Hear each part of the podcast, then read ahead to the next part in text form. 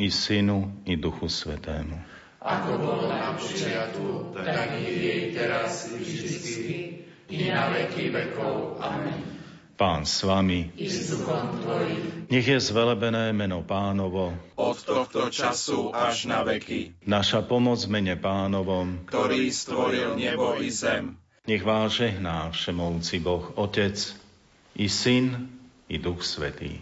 Amen. Ostávajte v pokoji. Bohu vďaka.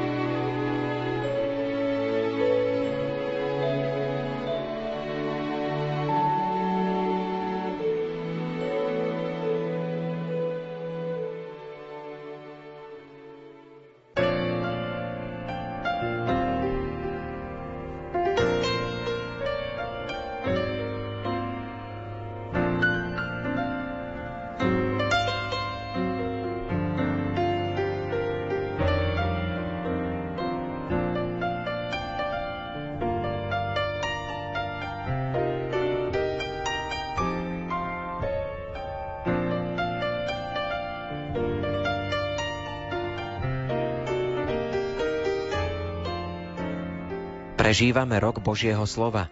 Darí sa vám nájsť si čas na Božie slovo každý deň? Ak nie, môžu vám k tomu pomôcť rôzne druhy a typy Biblií, ktoré ponúka Spolok svätého Vojtecha. Na niektoré z nich sa bližšie pozrieme.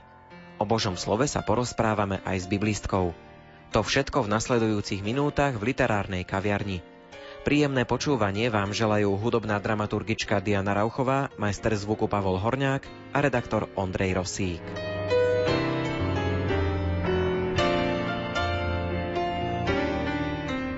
So spolkom svätého Vojtecha spolupracuje reholná sestra a biblistka Dagmar Kráľová. Čo vás nasmerovalo k tomu venovať sa Svetému písmu? Mňa už od mladosti, v takom veku adolescencie, sveté písmo priťahovalo. Lenže za totality sa k štúdiu písma nám, sestrám, nedalo dostať. Láska k nemu však vo mne rástla i naďalej a keď ma predstavení uvoľnili z rôznych služieb v našej reholnej rodine, som totiž sestra Salesianka, umožnili mi hlbšie štúdium svetého písma. Dá sa povedať, že som v istom zmysle slova také neskoršie biblické povolanie. Biblia sama o sebe má veľký rozsah. Dokáže jeden človek obsiahnuť celé písmo, alebo sa skôr aj vy zameriavate na nejakú konkrétnu časť?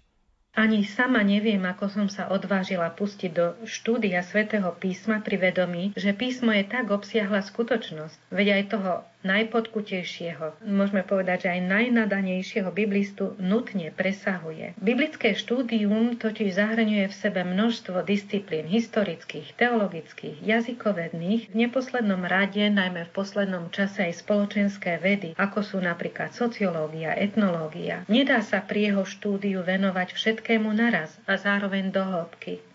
Do štúdia biblickej teológie ma pohlo práve toto vedomie skromnosti voči bohatstvu písma. Že sa oplatí urobiť v zbližovaní sa s ním aj celkom malé kroky a dôjsť v jeho poznávaní potiaľ, pokiaľ nám pán dá síl a možností. Osou môjho priblíženia k písmu bolo vyučovanie úvodu do svätého písma a historických kníh Biblie mladých reholníkov, ktoré ma potom celkom prirodzene motivovalo k ďalšiemu biblickému vzdelávaniu sa. V ňom som sa zamerala predovšetkým na Lukášovo evanielium a pritom som sa snažila prebádať aj jeho psychologické aspekty. A toto je taká nová, doteraz neprebádaná pôda, ale podľa mňa veľmi dôležitá, lebo pomáha spojiť svet bežného človeka so svetom písma, vytvárať most medzi ním a písmom. A tak otvoriť pre kresťanov, ale i pre neveriacich integrálnejší pohľad na písmo a zároveň k nemu pristupovať v celej svojej osobnej ľudskej integrite, čiže nielen hlavou, ale i srdcom, vôľou, úmyslami, celým svojim vnútrom. Existujú rôzne verzie Biblie. Je nejaká taká, ktorá vás oslovila a odporúčili by ste ju? Mne je blízke posledné vydanie Jeruzalemskej Biblie, alebo tzv. Biblia Top, ekumenický preklad Biblie pôvodom z francúzštiny. Ani jedna z tých posledných, najposlednejších neexistuje v Slovenčine. Pri nich však ide skôr o nástroje lepšieho porozumenia Božieho slova. Pravdepodobne sa môj vkus voči Bibliám nebude zhodovať s vkusom našich poslucháčov, čo je pochopiteľné. Odhliadnúc od špecifických zameraní jej rôznych vydaní, Božie slovo ostáva to isté, aj keď vyslovené rôznymi jazykmi a dnes i prekladané rozličnými výrazmi. Pred pár desaťročiami sme boli šťastní, keď sme sa dostali k nejakej, hocaj ošúchanej Biblii, ktorá bola pokladom celej rodiny. Nevadil nám ani jej starodávny jazyk, ani zodrané listy v nej. Dnes naopak sme boháči. Máme práve aj zo spolku svätého Vojtecha k dispozícii Biblie rôznych veľkostí, druhov, prekladov, aj Biblie v rôznych cudzích rečiach, s obrázkami i bez obrázkov, so sprievodným slovom, s vysvetlivkami, ba i s komentármi. Každý si môže vybrať takú Bibliu, ktorá je na jeho vlastnú mieru, aká sa páči jemu osobne.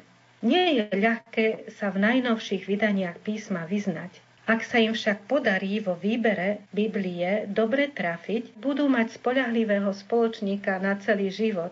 Preto si myslím, že stojí za to ponamáhať sa a dobre si povyberať z množstva ponúk v našich knihkupectvách či v internetových obchodoch. Je to niečo podobné, ako keď si mladý človek vyberá svojho partnera a potom začne so svojou Bibliou aj jej čitateľ s ňou žiť čítať si ju, značiť si v nej, ale aj plakať nad ňou, či radovať sa s ňou opravdivou hlbokou radosťou. Táto skutočnosť mať svoju vlastnú osobnú Bibliu spôsobí, že vaša Biblia bude po vás aj voňať.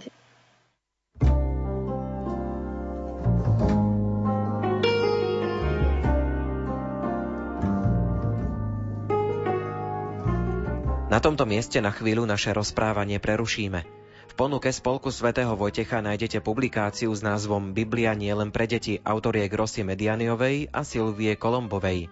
Málo ktoré prerozprávané príbehy Biblie sa vyznačujú takým univerzálnym a pútavým jazykom, ako práve príbehy v Biblii nie len pre deti, ktorú pripravila spoločnosť svätého Pavla v Taliansku. Kniha obsahuje 59 starozákonných a 53 novozákonných udalostí. Prednostne je určená pre deti a tínedžerov, ale aj dospelí, ktorí sa ešte nedopracovali k prečítaniu celej Biblie, môžu vďaka nej získať ucelený pohľad na biblické dejiny. Zostavovatelia tejto ilustrovanej Biblie mali pri jej príprave na zreteli tri základné vlastnosti – Chceli prerozprávať nielen najzaujímavejšie a najznámejšie biblické príbehy, ale aj tie menej známe, ktoré na jednej strane opisujú krehkosť, tvrdosť a neposlušnosť Izraela voči Bohu a na druhej strane zasa neúnavnú, stálu a odpúšťajúcu Božiu lásku. Ilustrácie majú byť akýmsi prvým komentárom k textu, kde aj drobné detaily prinášajú hodnotu, ktorá pomáha premýšľať, uvažovať a chápať. Napokon chceli poukázať na to, ako jednotlivé biblické knihy vytvorili jedinečný príbeh, v ktorom máme my všetci, od detí až po dospelých, svoju nezastupiteľnú úlohu. Úryvok z Biblie nielen pre deti nám prečíta Jana Ondrejková.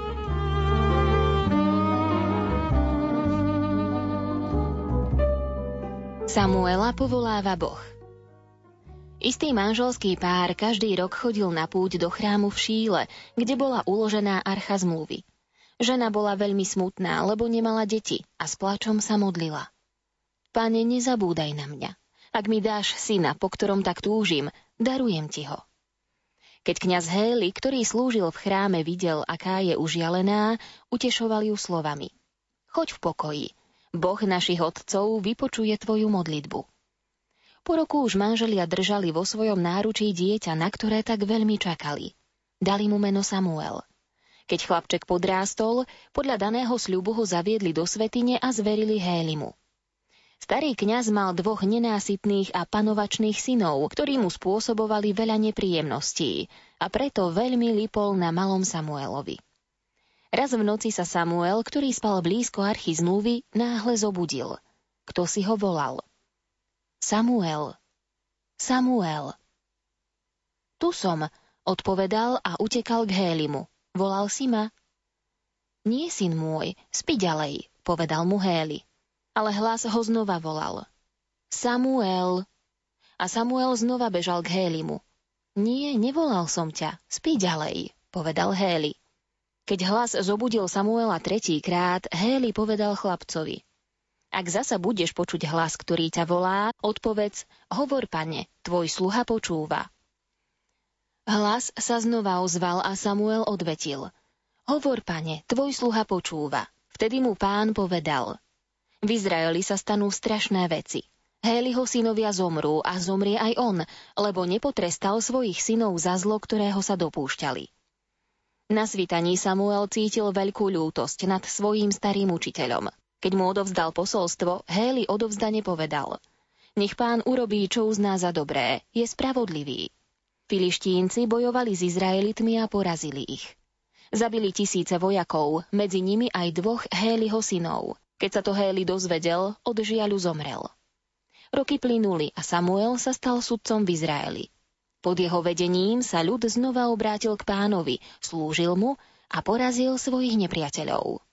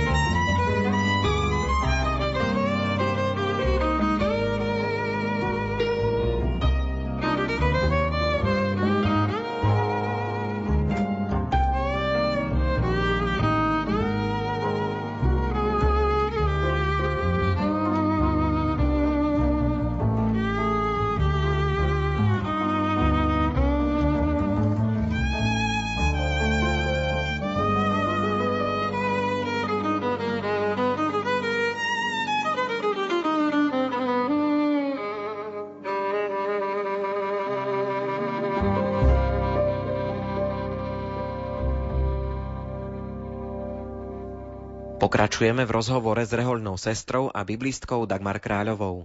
Prečo by sme mali každodenne byť a žiť v kontakte s písmom?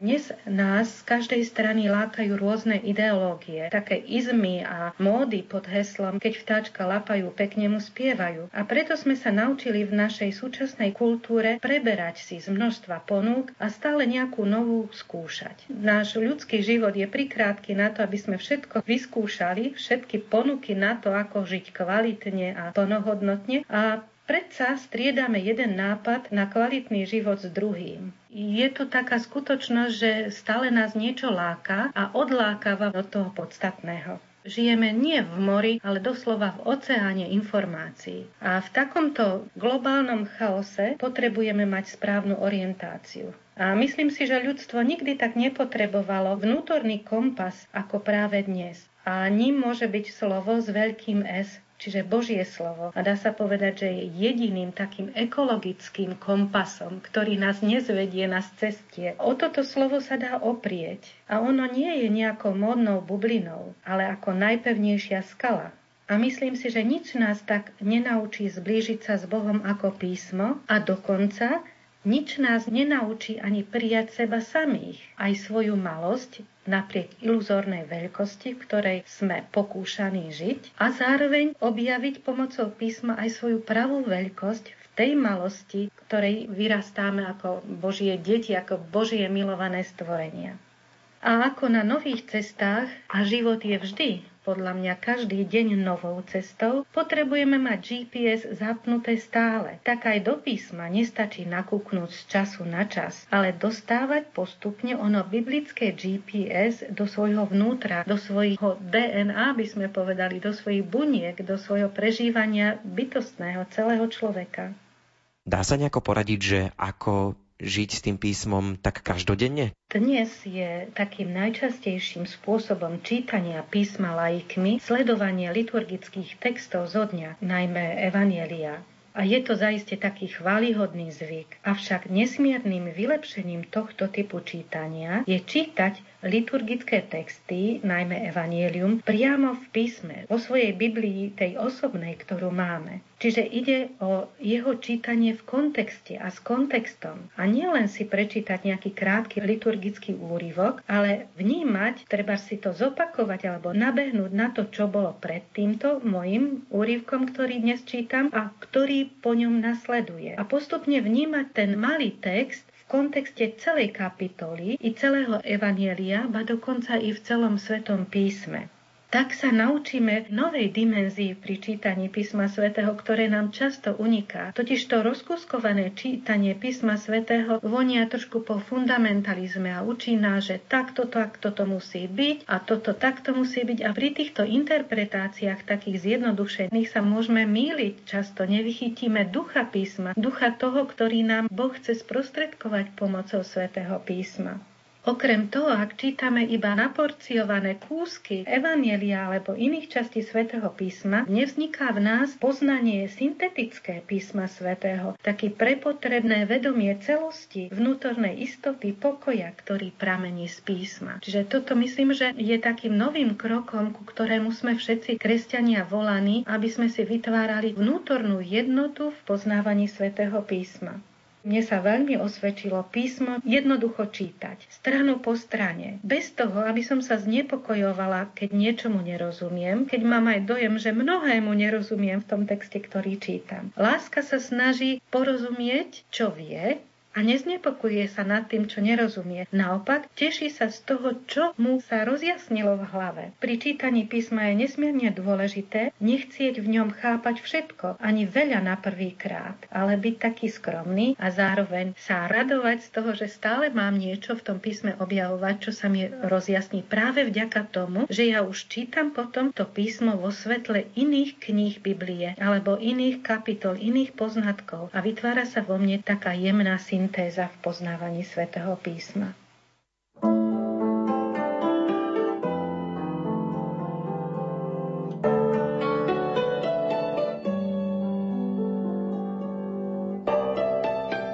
Opäť nahliadnime do ponuky Biblií zo spolku svätého Vojtecha.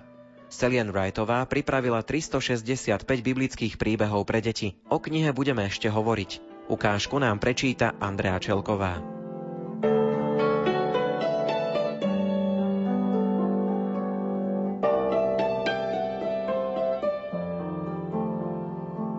Žena pre Mojžiša, kniha Exodus, 2. kapitola, 15. až 25.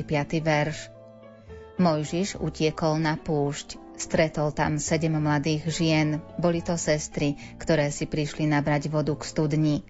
Mojžiš im pomohol a ich otec Jetro sa mu za to odvďačil. Čoskoro sa spriatelili a Jetro sa spýtal Mojžiša, či by si nechcel vziať niektorú z jeho dcer za ženu. Tak sa Mojžiš oženil a začal žiť novým životom ako manžel. Bol pastierom, pracoval pre svojho svokra a so svojou novou rodinou žil na púšti vyše 40 rokov.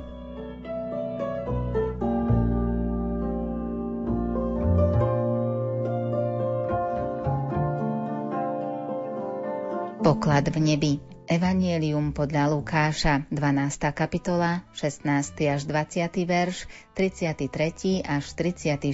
verš. Nebuďte lakomí, povedal Ježiš. Život je oveľa dôležitejší ako vaše peniaze. Potom vyrozprával ďalšie podobenstvo. Bol raz jeden boháč, ktorému pole prinieslo veľkú úrodu. Nemal dosť miesta na uskladnenie svojej úrody, preto zrúcal svoje sípky a postavil nové, ktoré boli väčšie a lepšie. Aký som len šťastný človek, pomyslel si. Plánoval, že teraz už bude len odpočívať a tešiť sa zo života. Ale v tú noc zomrel a jeho bohatstvo mu bolo na nič. Tak aj vy, pokračoval Ježiš, nehromaďte svoje poklady na zemi, kde ich môžu zožrať mole a ukradnúť zlodeji Podelte sa s tým, čo máte a budete mať poklad v nebi.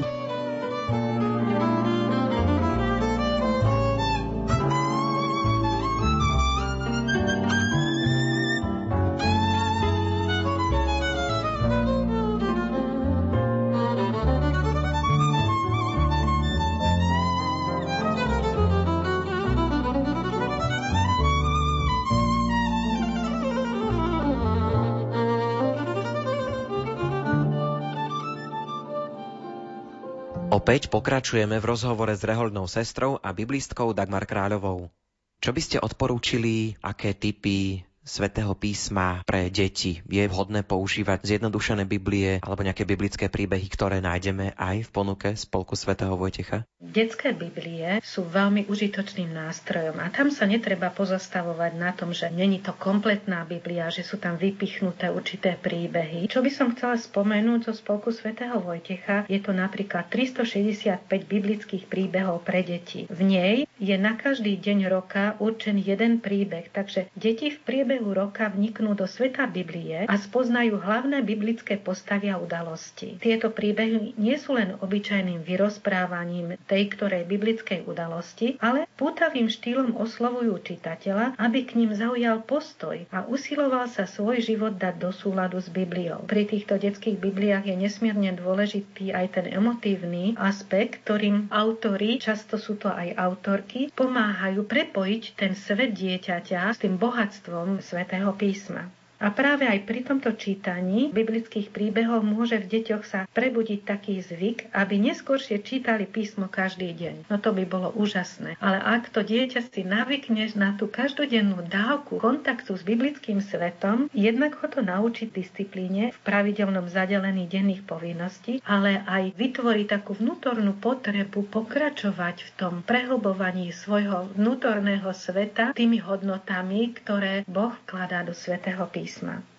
Podobne je na každý deň v roku pre deti jeden príbeh aj v rodinnej Biblii. Pri nej je špecifikum to, že sa možno do nich začítať a skúmať ich z iného uhla pohľadu. Čiže čo je dôležité pri týchto príbehoch je nepodľahnúť určitej rutine, lebo dieťa, aj keď miluje opakované príbehy, lebo opakovane sa dotýka toho pekného, čo v tých deťoch ten príbeh vyvolal, ale je dobré, aby sa im vždycky do toho dostalo aj niečo nové, nečakané. A práve v tejto Biblii každý príbeh začína otázkou, ku ktorej je potrebné zaujať stanovisko. Potom nasleduje samotné čítanie biblického textu a to čítanie sa končí záverečnou modlitbou.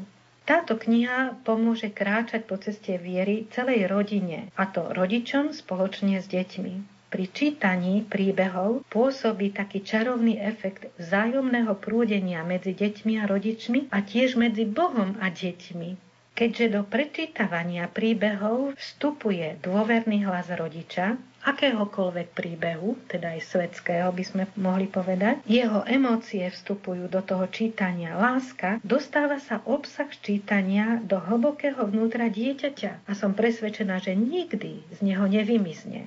A ak je to čítanie z Biblie, to sú tie najvyššie hodnoty a preto táto investícia do života dieťaťa, čítať mu biblické príbehy, mu zostane na celý život.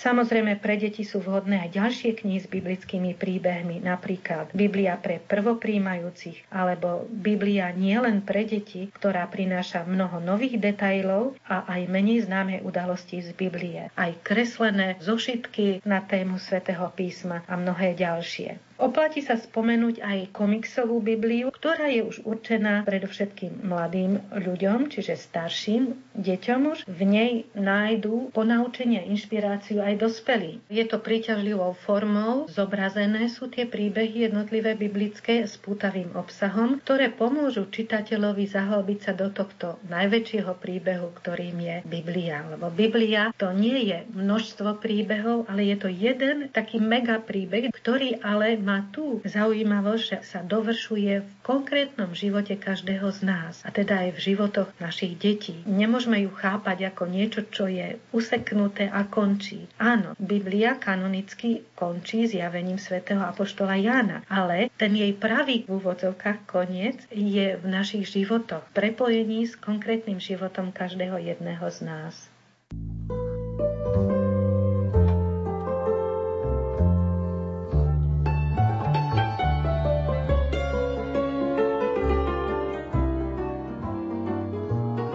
Druhá publikácia Celian Wrightovej, ktorú tiež nájdete v ponuke Spolku svätého Vojtecha, má názov Rodinná Biblia. Ide o biblické príbehy, meditácie a modlitby na každý deň. Každodenné stretnutie pri rodinnej Biblii je zárukou prítomnosti Ježiša Krista v rodine, radostnou príležitosťou na prehlbenie vzťahov, spoločnú modlitbu a konfrontáciu biblických príbehov s dejinami našich rodín. Ukážku nám prečíta Andrej Baldovský.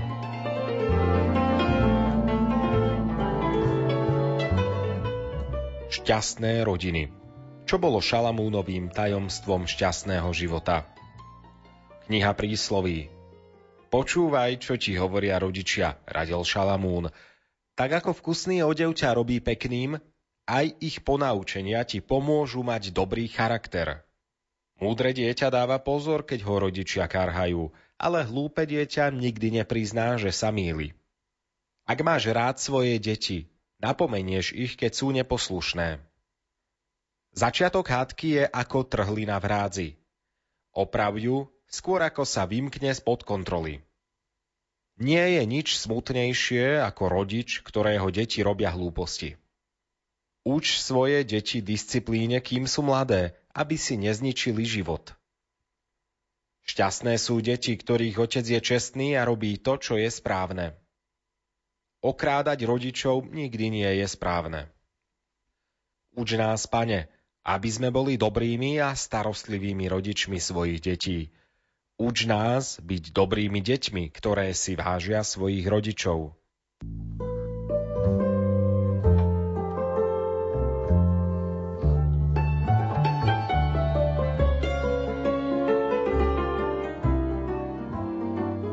Nasledovali by sme veľkého hrdinu alebo dobrého a láskavého človeka. Ježiš nebol kráľom, akého ľudia očakávali. Niektorí ho vôbec neprijali. Evangelium podľa Jána, 12. kapitola, 12. až 19. verš. Ľudia sa začali pripravovať na veľkonočné sviatky. Ježiš požiadal svojich učeníkov, aby išli a požičali si oslicu, na ktorej by vošiel do Jeruzalema.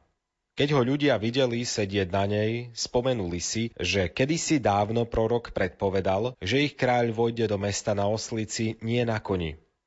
Mávali mu palmovými ratolestiami a vítali ho. Kládli na zem svoje plášte a kričali. Prichádza Ježiš, náš kráľ. Sláva Ježišovi, nášmu kráľovi. Buď požehnaný Ježiš. Náboženskí vodcovia sa mračili a hromžili. Nepáčilo sa im to. Vôbec sa im to nepáčilo. Pane, pomôž nám, aby sme ťa prijali do svojho života ako pána a kráľa. Opäť sa vraciame k rozhovoru s reholnou sestrou a biblistkou Dagmar Kráľovou. Môže čítanie svätého písma pomôcť k lepšej modlitbe? Bez písma naša modlitba zakrpatieva tak sa mi to zdá samozrejme pri všetkej úcte k jednoduchej modlitbe. Pán Boh so svojou milosťou Ducha Svetého nám dáva schopnosť modliť sa v akýchkoľvek podmienkach a v akejkoľvek východiskovej situácii, ktorej sme. Ale bežnou cestou je, aby sme v modlitbe rástli, aby sme v nej nestagnovali. Lebo ináč, ak nebudeme sa zbližovať s Bohom aj pomocou písma, môže sa naša modlitba stávať formálnou, môže zakrpatieť Všetci máme takú skúsenosť, že chvíle takého nadšeného obrátenia veriaceho v ktoromkoľvek veku nevyhnutne vystrieda isté sucho, pocity prázdna. A vtedy sa zvykneme naľakať a sme takí dezorientovaní, že čo sa to deje, pán Boh ma nemá rád, alebo zabudol na mňa, alebo nepomáha mi a nevieme urobiť ten ďalší krok. A v týchto momentoch je práve písmo ako záchranný pás. V ktorejkoľvek situácii, veku, života Totiž písmo pomáha zamestnať pri modlitbe aj náš rozum. Rozum je ako nezbedné dieťa, ktoré potrebuje sa stále s niečím zaoberať. Ak mu dáme do rúk obrazne povedané slova písma, tak máme o to postarané, že chvíľočku sa môžeme modliť, lebo sa zaoberá ten náš rozum s písmom. Samozrejme, takáto modlitba neznamená, že sa venujeme len tej rozumovej činnosti v čítaní písma, ale že sa snažíme to písmo prijať hlbšie, aby nám rozohrialo naše vnútro, naše srdce. Celkom pekne to môžeme priblížiť si pri emavských učeníkoch, ktorým po počúvaní písem z Ježišových úst, lebo Ježiš im cestou vykladal písma, tak im potom naskočila autentická modlitba. A síce taký výkrik srdca, ktorý je v písme len tak krátučko naznačený, oni volajú, Pane, zostaň s nami. A toto je podstata modlitby, že nie ja si hovorím nejaké slova modlitby voči Pánu Bohu, ale že chcem byť v jeho prítomnosti a chcem si ju predlžiť nielen si ju odbaviť. Tuto je to jadro modlitby, alebo aj taká krásna interpretácia, alebo vysvetlenie, alebo skôr príklad, obraz toho, čo to znamená písmo a modlitba. Podstatou modlitby je ostať s pánom pri ňom, s pánom v písme a cez písmo. Vy ste aj spolupracovali so Spolkom svätého Vojtecha na niektorých týchto bibliách a publikáciách. Osobitným spôsobom som spolupracovala so Spolkom svätého Vojtecha na Dukete a Juket Biblii. A práve túto Juket Bibliu by som vrelo odporúčala našim mladým. Je totiž vynikajúco vsadená do kontextu dnešného sveta. Ona tak naživo ukazuje mladým, ako väčšie pravdy Biblie súvisia s pravými hodnotami, ktoré ale nie sú kdesi v dávnej minulosti zakopané a ktoré už dnes sú vzdialené nášmu svetu. A práve naopak, práve, že tieto hodnoty mnohí ukazuje Juket Biblia, že mnohí ľudia ju žijú i dnes naplno, príťažlivo. Totiž je zostavená tak, že obsahuje aj svedectva vzácných ľudí, svetkov spomedzi svetých, ale aj politikov, spisovateľov a vedcov.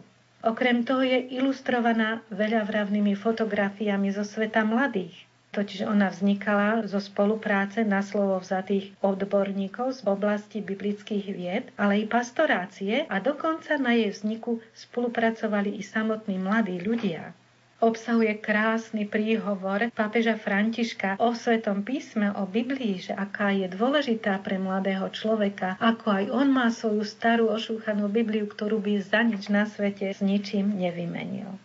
Prežívame rok Božieho slova. Vnímate to aj vy tak e, u vás alebo vo vašom živote e, tak intenzívnejšie, to Božie slovo?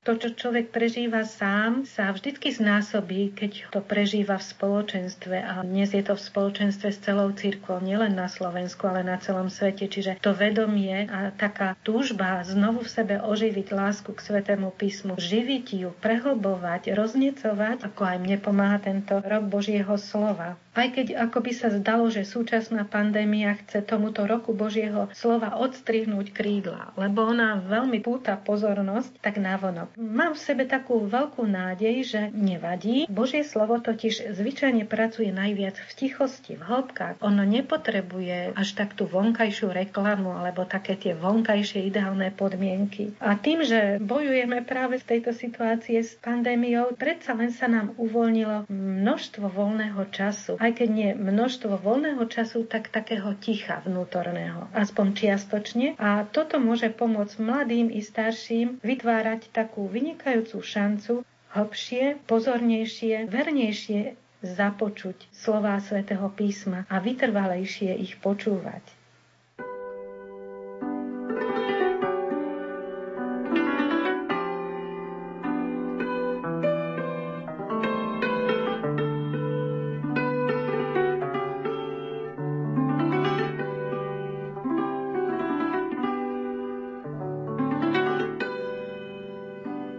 Rozprávali sme sa s biblistkou a reholnou sestrou Dagmar Kráľovou. V literárnej kaviarni sme vám predstavovali ponuku Biblii zo spolku svätého Vojtecha.